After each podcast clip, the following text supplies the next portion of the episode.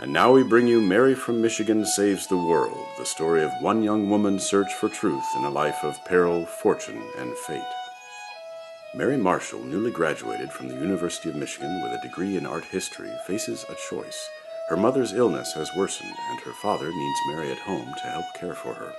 Meanwhile, Mary's troubled twin sister Julia is four hours away at the Warrendale Treatment Center, where she is wrestling with her many psychological issues.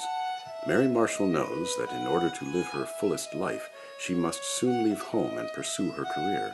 But she also knows that her father needs her home now more than ever. At home on a Monday evening with her father, the English professor, Mary says, No, turn it the other way, Papa. I am turning it the other way. The other, other way, like that. Aha, that makes sense. Got it. Okay? One bed rail down, one to go. Okay, here's the other one. So this way. No. Th- th- this way. No, the way you had it, like that. Okay. Bingo. It's bigger than I thought, this bed. It's like a small car, not that small even. Wait till we plug it in and it starts beeping, or whatever it does. Yeah, well, it's good. It'll help. Your mother will hate it. I know. She'll especially hate taking over your room like this. Papa, I don't mind. It's the perfect spot for Mama when she gets back from the hospital and.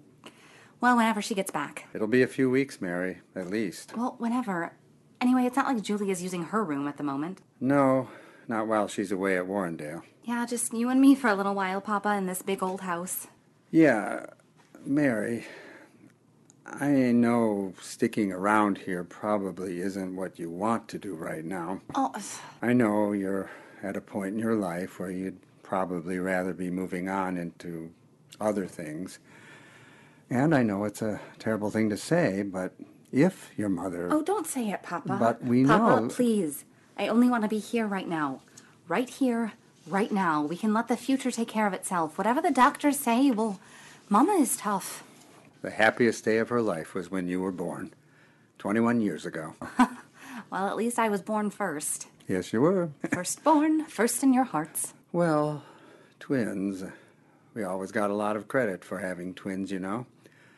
People thought we were sort of superheroes, but we didn't know any better. Maybe if we did, we'd, well, maybe we'd have done things differently. Oh, Papa. Well, maybe after Julia finishes her time at Warrendale, she'll be. I don't know. Maybe she'll be better, less. less angry. Maybe. Oh, Scott. He's going to pick me up at the hospital tonight after we go see Mama. Oh, He's been so great. you've been seeing him a lot lately. Yeah? Not, uh, not boyfriend material, I'm guessing. Uh, no. He's not. I guess I'm not. I, I guess I'm not sure what his position is. You mean, is he out? No, he's not out, except to me and obviously John. John Cowan. Yeah, so you can't say anything. You can't even know officially. Right.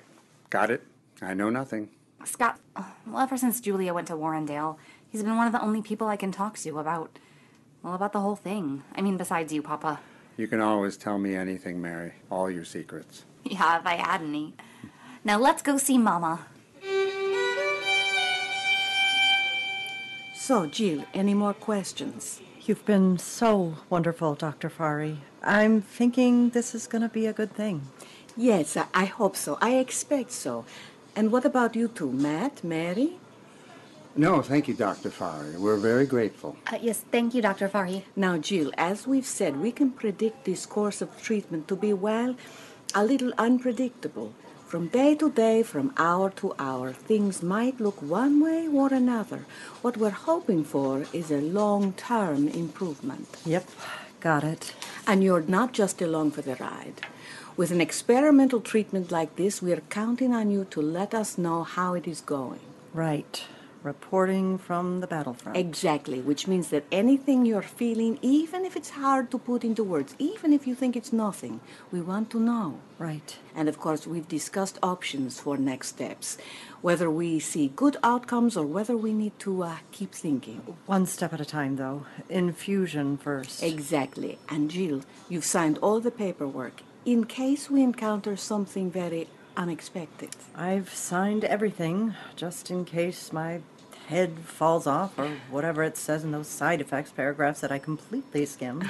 We- We should know in a few weeks how the infusion you receive has affected the status of the multiple sclerosis. So, Dr. Fari, best case scenario, she's home in maybe four weeks. Well, it's hard to say. Tomorrow morning, soon after your infusion is complete, Jill, your immune system will be extremely compromised, and for a few days you'll be more or less unconscious. Or at least for those few days, you won't feel like doing anything at all. And then, after that, you'll be in strictest isolation for at least another week. Right. we knew this, Matt. I know. Just confirming. We rely on you, Dr. Fari. We trust you. Well, it is good to have such a cooperative patient and such a supportive family. It can make all the difference in outcome. And now I leave you. You have my number. Well, when you do come home, sweetheart, we've got a place ready for you. My room, Mama. Well, where are you going? Julia's room. Oh, baby. No, no, no, I like it. I like looking down on the street from that window. And no word from Julia, I guess? Nothing. Not yet. They said they'd let her have her phone back after six weeks. I called them every day since last Friday, You're but leaving I messages? am, for all the good it does, apparently. I'd hate to think if something does go wrong and this infusion. Well, Mary, maybe you can get her to call you back. I doubt it. She still trusts you a little bit. No, not exactly. I was the one who called the police this time. Well, what else were you supposed to do? I know, it still felt pretty awful. Calling the police on your own twin sister, not that I hadn't fantasized about doing it a million times. I mean, I will try to get in touch, Mama. Though I don't know what I'd say exactly, if she'd even pick up the phone. Well, tell her if she wants to talk to her mother before her mother croaks, now is the time. Oh, that might get her attention at least. You're not going to croak. Don't tell me what I can and can't do. I'll do it just to show you. You would, too. Tell her, just tell her we miss her here at home and that I'd love to hear her voice. That's all, just her voice. I miss her voice. I play her songs, but it's not enough. I want to hear her myself. I'll tell her, Mama. Oh, uh, sorry, Scott's downstairs. It's okay. You go, Mary. Your father and I can take care of ourselves. Uh, say no more, please. Jill, does this door lock, do you think? Uh, okay, I'm going. Say hello to Scott for us. I like him. I like him too, Mama. It's not every art history major who's also a computer whiz with his own fancy startup. Yeah, no, it's like barely half the art majors I know are tech startup guys. I love you, Mama. I'll come see you tomorrow before you go incommunicado. I love you, dear. Give me a hug. Oh, you're going to get better. I am. Bye, Papa. See you at home. Um, please don't get into any trouble with the whatever the security people here. Goodbye, Mary. See you at home. And don't forget to call Warrendale, dear. Right, I won't. Okay, see you soon, Papa. See you in the morning, Mama.